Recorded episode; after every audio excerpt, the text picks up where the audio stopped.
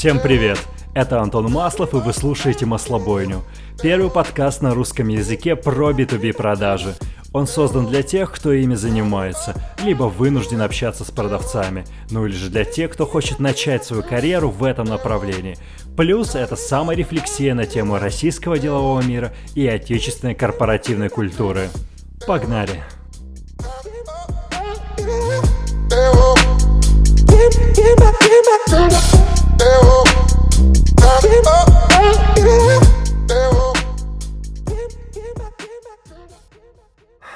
Почему никто не любит сейлзов? А главное, почему мы, продавцы, сейлзы, не любим себя? На мой взгляд, это ключевой вопрос, с которого следует начать наше с вами путешествие в мир B2B продаж и российской деловой культуры. Дело в том, что я занимаюсь продажами практически треть своей жизни. И на каждом из этапов я сталкивался и сталкиваюсь с недопониманием в головах моих контрагентов, моих потенциальных клиентов. Как вы знаете, недопонимание ведет к тому, что создаются неоправданные опасения. Опасения формируют страх, а из страха возникает ненависть. Ну, как будто это ситхи. И более того, за все время, что я этим занимаюсь, никто по обе стороны не пытался разрешить этот вопрос. Никто не пытался посадить за стол сейлзов и потенциальных клиентов, заказчиков, чтобы поговорить о том, как лучше заниматься этим самым процессом, как он, этот процесс, может стать лучше. Никто этого никогда не делал. Ну что ж, давайте начнем, это сделаем мы с вами. И я бы хотел именно поговорить о причинах, почему так происходит, почему существует эта ненависть, и почему мы, сейлзы, мы, продавцы, себя ненавидим. Нет, а почему мы себя не любим? Собственно, когда-то давно меня учили консультанты Большой Тройки, что, описывая то или иное явление, всегда нужно выделять три основные причины. Магия трех. Ну, я не буду изменять традициям корпоративного мира и начну как раз с этой магии. Итак, а, что, почему, почему так сложилось? Во-первых, потому что мы все устали. Да, когда я говорю «мы», я абсолютно не исключаю и в том числе. Мы — это мы с вами, все люди данной страны, данной планеты, данного мира — мы все устали от B2C продавцов.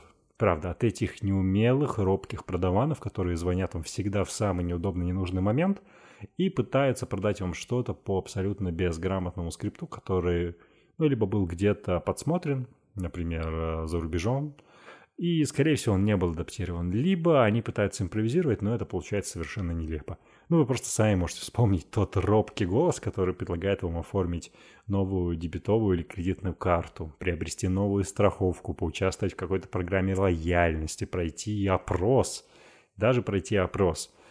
И самое главное, что ну, это невероятно бесит, невероятно выматывает, и это раздражает. Это очень сильно раздражает. Тебе звонит какой-то человек, который не то что должным образом не может э, представить свой продукт, но он еще и пытается как-то эмоционально на тебя воздействовать, чтобы ты принял то решение, которое нужно ему.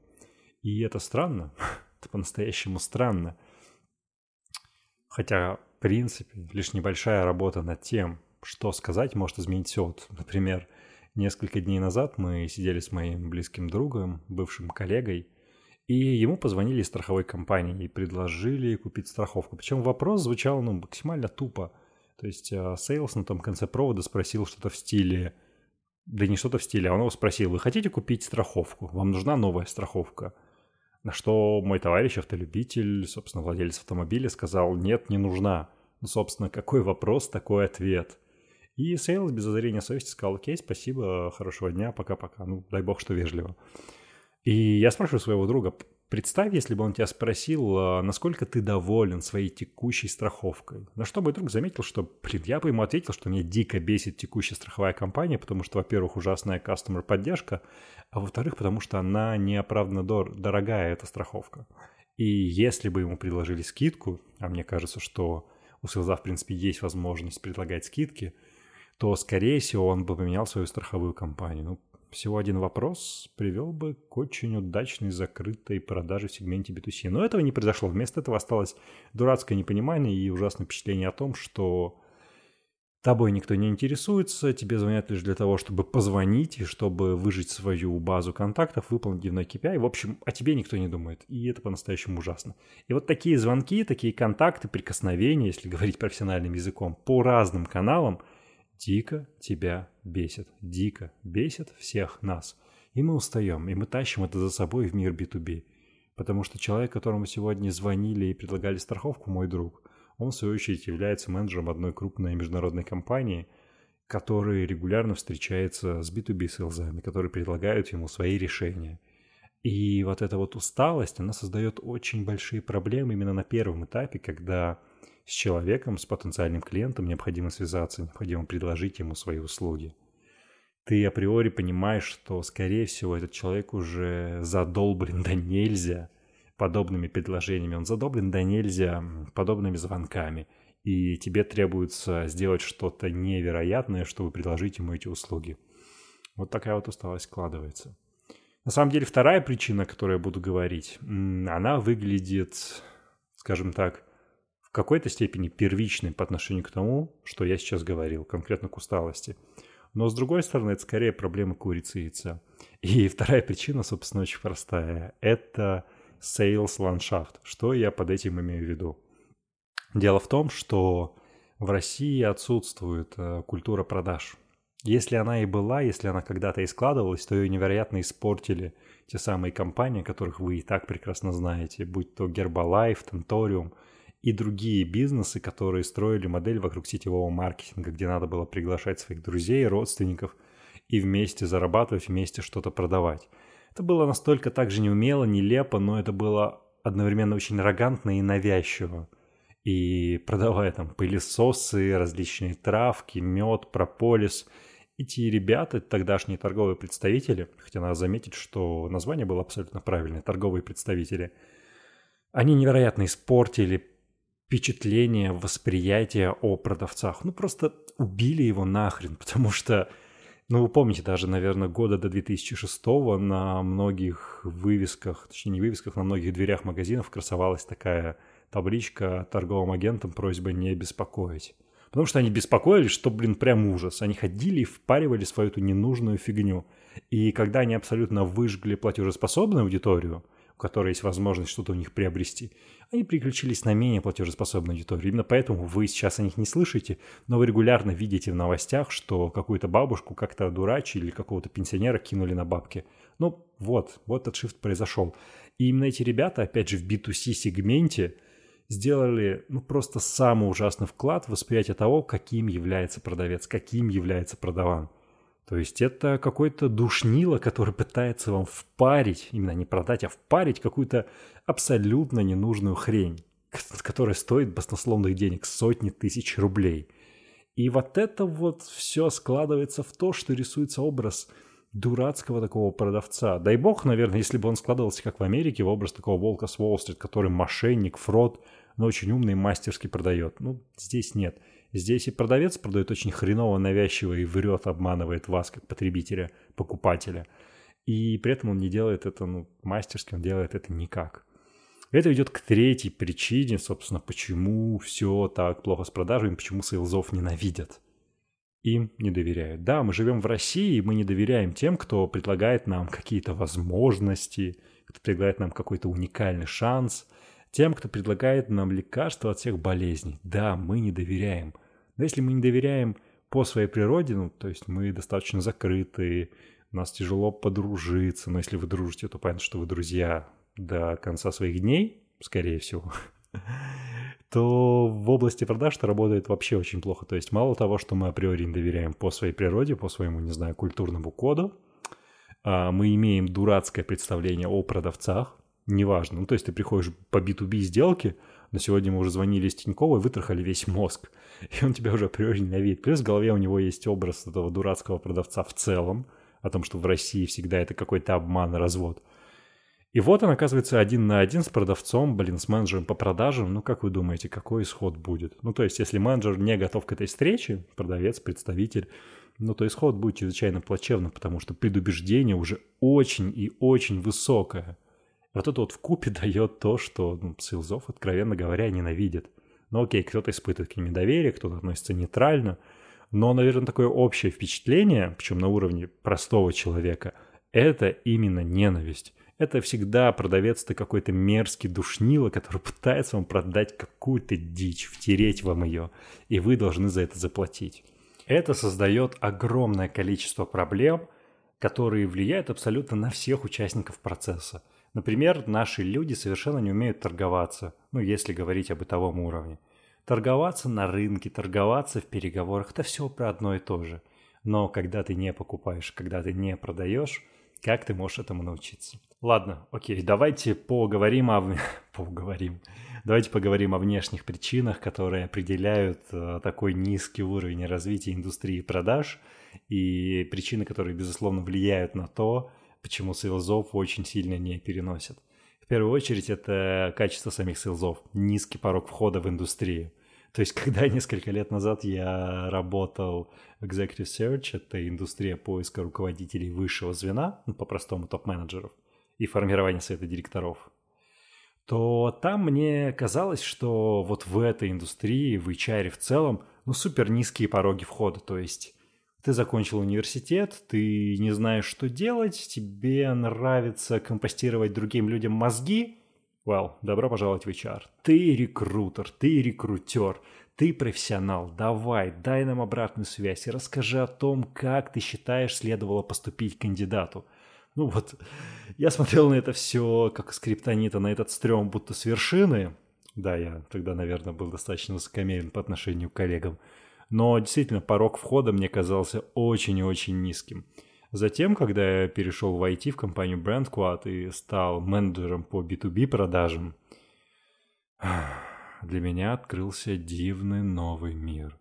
Ну, то есть коллеги, с которыми я стал общаться в индустрии, те же самые продавцы, продавцы, которых я видел на профессиональных мероприятиях. Что это? Что это, блин, вообще такое?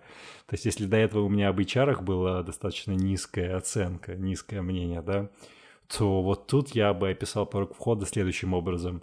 Итак, а, тебе нравится говорить, ты не любишь сидеть на одном месте, тебя бесят цифры, ты обожаешь въебываться. Ну, добро пожаловать в B2B продажи. И это правда так. Ну, то есть люди абсолютно не понимают рамок и границ другого человека. Наши, мои коллеги пишут письма с ошибками, позволяют себе материться при клиентах на встрече. Да, это забавно, учитывая, что я сам сейчас в подкасте сматерился. Ну, то есть ты смотришь на это качество, вот это вот качество человеческого капитала, человеческого, качество, человеческого капитала и думаешь, черт возьми, ну откуда вас понабрали, откуда вас нашли?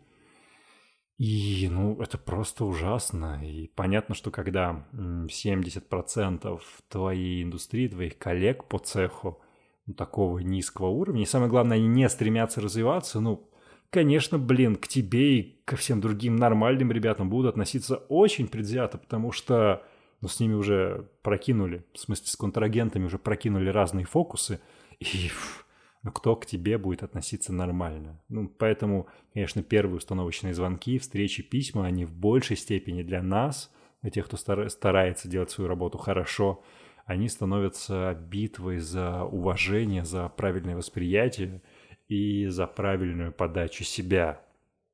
В свою очередь, это обусловлено другой, более важной и более глобальной проблемой. У нас в России на отечественном рынке напрочь отсутствует какое-либо образование – и профессиональные ассоциации. То есть фактически у нас нет лидеров, которые могли бы задавать правильные ценности и на которых могла бы равняться вся индустрия. Ну, то есть подумайте, знаете ли вы хотя бы одну компанию, сейлзы которой, на ваш взгляд, являются бенчмарком сейлзов? Если такая есть, обязательно дайте мне про нее знать, мы обязательно что-нибудь про нее расскажем. Но вот мне лично, находясь в этой индустрии, не приходит ни одна компания на ум – так же, как и не приходят какие-то курсы, какое-то профессиональное образование. То есть все, что сейчас есть, это либо какие-то инфо-цыгане, это либо какие-то партизанские обрывки заметок, советов, среди которых действительно есть что-то очень дельное, но не подготовленному человеку, только там начинающему продавцу разобраться в этом будет крайне сложно, и поймет он только методом проб и ошибок. Возможно, возможно. Социальный дарвинизм никто не отменял, свои ошибки надо набивать, чужие шишки не болят. Но в целом, мне кажется, что формирование профессиональных союзов, комьюнити, лидеров рынка позволило бы всем участникам процесса покупки и продажи лучше разобраться и понять все тонкости проведения сделок, именно B2B сделок. Ну и все просто стали бы тупо зарабатывать больше. Что в этом плохого? Я не знаю. Если вы знаете, поделитесь этим со мной в комментариях. Окей, самая большая проблема, которая лежит по ту сторону ворот – то есть до этого я говорил исключительно о внешних причинах, которые так или иначе влияют на людей, которые пытаются стать продавцами и преуспеть в этом. Сейчас же, конечно, хочется поговорить о том, что сейлзы-то ведь сами себя не любят. А почему они себя не любят? Почему так происходит? Ну, статус менеджера по продажам – это просто самая-самая вершина айсберга. Скажите, вот я произнес это слово, это словосочетание «менеджер по продажам». Кого вы представили – вот я готов поставить э, тысячу рублей, что вы представили консультанта из MVideo, возможно, продавца из связного, ну, в общем, из каких-то крупных розничных сетей. Скорее всего, это молодой человек, реже девушка от 20 до 30 лет, который, которая пытается очень неумело предложить вам свою помощь, и, наверное, 90% диалогов между вами и ним не строится по принципу Могу ли я вам чем-то помочь? Нет, не можете. И на этом все абсолютно заканчивается. Вот в этом большая проблема. То есть э, статус менеджера по продажам в силу отечественных, почему отечественных, в силу российских реалий стал клеймом, о котором стыдно говорить, потому что считается, что продавать это что-то легкое, тупое и бессмысленное. Ну, наверное, здесь не только российские реалии, здесь, наверное, в том числе и советские реалии, когда предпринимательство фактически-то было запрещенным и тянется шлейфом до сих пор. Ну, серьезно, то есть, ребят, те, кто продавцы, которые слушают этот подкаст, скажите, было ли вам стыдно впервые сказать своим друзьям, родителям, что вы стали менеджером по продажам? Ну, готов поспорить, даже если вы сказали это сразу, то вам было стыдновато, и вы пытались юлить, говоря какими-то красивыми фразами, что вы занимаетесь развитием бизнеса, реализации продукции, что угодно. Ну вот лично мой опыт, да, мне было тяжеловато говорить о том, что я работаю менеджером по продажам. Хотя продукт, который я продавал, был нереально крутым. Клиенты, которые уже были на тот момент в компании, куда я пришел, были уже очень крутые. Это были крупные корпорации типа L'Oreal или Estee Lauder. Ну то есть, чего стыдиться-то? Но вот почему-то было стыдно, и я все время как-то зажимался, когда меня спрашивали о работе. Мне как-то было странно говорить, что я работаю в продажах. Но, блин, позже, ну, например, сейчас, я прекрасно знаю, что это очень сложная, очень трудоемкая работа, которая требует от тебя всего. Уметь внятно формулировать свои мысли, уметь делать хорошие презентации, понимать потребности и задачи клиента, защищать все это, выступать на страже своих интересов, выступать на страже интересов своего бизнеса – то есть ну, это настолько сложная роль, которая фактически дает тебе доступ, если ты в ней преуспеешь, доступ к решению любой бизнес-задачи в будущем. Это очень сложная высокоуровневая работа. Вне зависимости от того, кому ты продаешь и что ты продаешь. Это правда сложно. Ну, мы говорим исключительно про B2B. Сейчас за B2C я просто не могу говорить, потому что я не знаю, что там происходит. В общем, это клеймо менеджера по продажам, оно создает крайне негативное впечатление, потому что Менеджер по продажам. Окей, менеджер – это управленческая роль. Соответственно, этот человек должен чем-то управлять. Чем он управляет? Не знаю. Своими сделками? Ну, возможно, но это не так очевидно. Вот раньше, опять же, во времена Гербалайфа, торговый представитель на мой взгляд, было лучшим названием, потому что это действительно был представитель, который представлял какую-то компанию, тавтология, но и продавал товары этой компании, и это нормально, и в английском языке это sales representatives, когда мы говорим про селзов, которые ездят, которые продают, никакие они не менеджеры. Менеджер по продажам – это руководитель отдела продаж или sales директор, вот он менеджер – у него есть а, большие цели по выручке, у него есть люди в подчинении, ему надо достигать этих целей. На базовом уровне называть всех подряд менеджерами по продажам, ну, просто неразумно, очень тупо, и как мы видим, вот за последние, ну, 20 лет, 25 лет формирования условной культуры продаж, это не пошло на пользу абсолютно точно. И вот это все подводит ко второй причине, почему селзы не любят себя.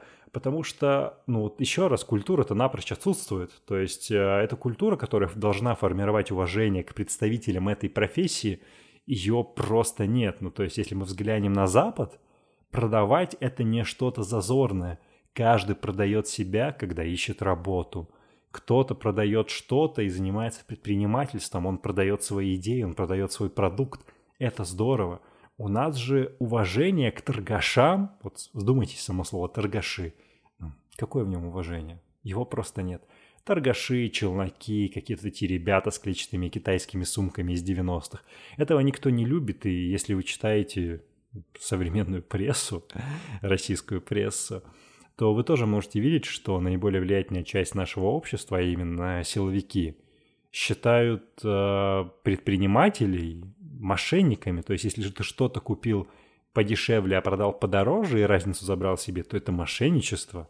Ну что это, если это не Советский Союз, где предпринимательство и продажи были запрещены? Все, окей, закончим с антиутопией, которую я рисовал. То есть СЛЗы не любят сами себя, потому что в первую очередь они считают, что сама роль — это огромное бремя, огромное клеймо, что, конечно, не так, и об этом необходимо говорить с уважением. И только если вы будете говорить об этом с уважением, к вам начнут относиться уважительно. Но, anyway — что со всем этим делать? Я вот уже начал эту тему. Что со всем этим делать по обе стороны процесса сделки, процесса ведения сделки? Ну, вот общий совет абсолютно для всех, и для покупателей, и для продавцов. Ребят, вам всем нужно меняться ролями и продавать, и покупать. То есть лучшие СЛЗ, которых я видел, они великолепные покупатели. То есть им звонят, предположим, из банка, и они просто мастерски получают всю информацию, которую они хотят – они получают лучшие тарифы, лучшие привилегии, лучшие скидки на годовое обслуживание. Ну, я сейчас образно говорю. И им удается договориться со всеми обо всем. То есть, помимо того, что они круто продают, они умеют круто покупать. Это очень важно. И то же самое наоборот, покупателям, ну, предположим, если вы бренд-менеджер какой-нибудь крупной корпорации, попробуйте что-то попродавать, попродавайте себя на собеседовании в конце концов попробуйте заключить какие-то новые отношения, не знаю, с кем-нибудь из партнеров, продать ему свои идеи, продайте свои идеи внутри. Вы поймете, как это сложно. То есть это колоссальная работа, и чем чаще мы будем, вы будете меняться ролями, ставить себя на место другого человека, тем лучше станет для нас всех. Но есть и частные советы. Собственно, покупателям необходимо вникать в продажи, особенно в B2B продажи – это не просто раз, два, три сделал, полетело. Это кропотливый, сложный процесс, который в первую очередь, на мой взгляд, зиждется на правильных вопросах и правильных ответах. На правильных вопросах и правильных ответах, на полноте информации, которую обе стороны позволяют друг другу раскрыть. Это очень сложно, и в это правда надо вникать. Если у вас есть время, прочитайте хотя бы книжку Максима Батарева «45 татуировок продавана» великолепный инсайт, великолепный взгляд внутрь, великолепный взгляд изнутри. Было очень сложно произносить слово «великолепный» три раза.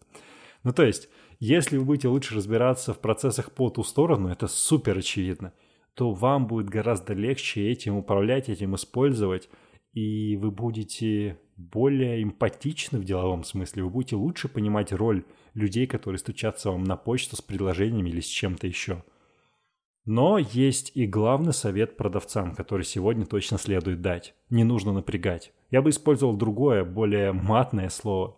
Не надо напрягать. Знаете, пожалуйста, границы других людей. Да, конечно, вы можете мне сейчас апеллировать тем, что «Антон, а в чем разница? Где проходит та тонкая грань между упорством, напористостью и при этом деликатностью?» Блин, это очень хороший и справедливый вопрос. Но, ребят, это ваши клиенты, это ваши потенциальные клиенты, и вы лучше всех знаете, где вы напрягаете, а где нет. Не надо ставить всех под одну гребенку, равнять под нее, пытаясь написать всем одинаковое письмо, одинаково всем позвонить. Если для кого-то абсолютно ок, что ты можешь писать ему на Фейсбуке, ставить лайки, шутить, отправлять скобочки, то для другого человека это совершенно не ок. И в этом нужно разбираться, нужно понимать разницу – Поэтому, пожалуйста, не напрягайте. Чем больше вы напрягаете, тем больше вы бесите. Но при этом придерживайтесь sales каденции и выполняйте все необходимые действия, которые в ней прописаны. Ваши ропы все-таки не дураки. Что ж, на этом все, дорогие друзья. С вами был Антон Маслов. Это подкаст «Маслобойня». Огромное спасибо за ваше внимание. Подписывайтесь на меня везде, где это можно сделать. И присылайте ваши вопросы и вашу обратную связь. Я всегда рад ее получить, вне зависимости от того, позитивная она или негативная, конструктивная или нет. До новых встреч!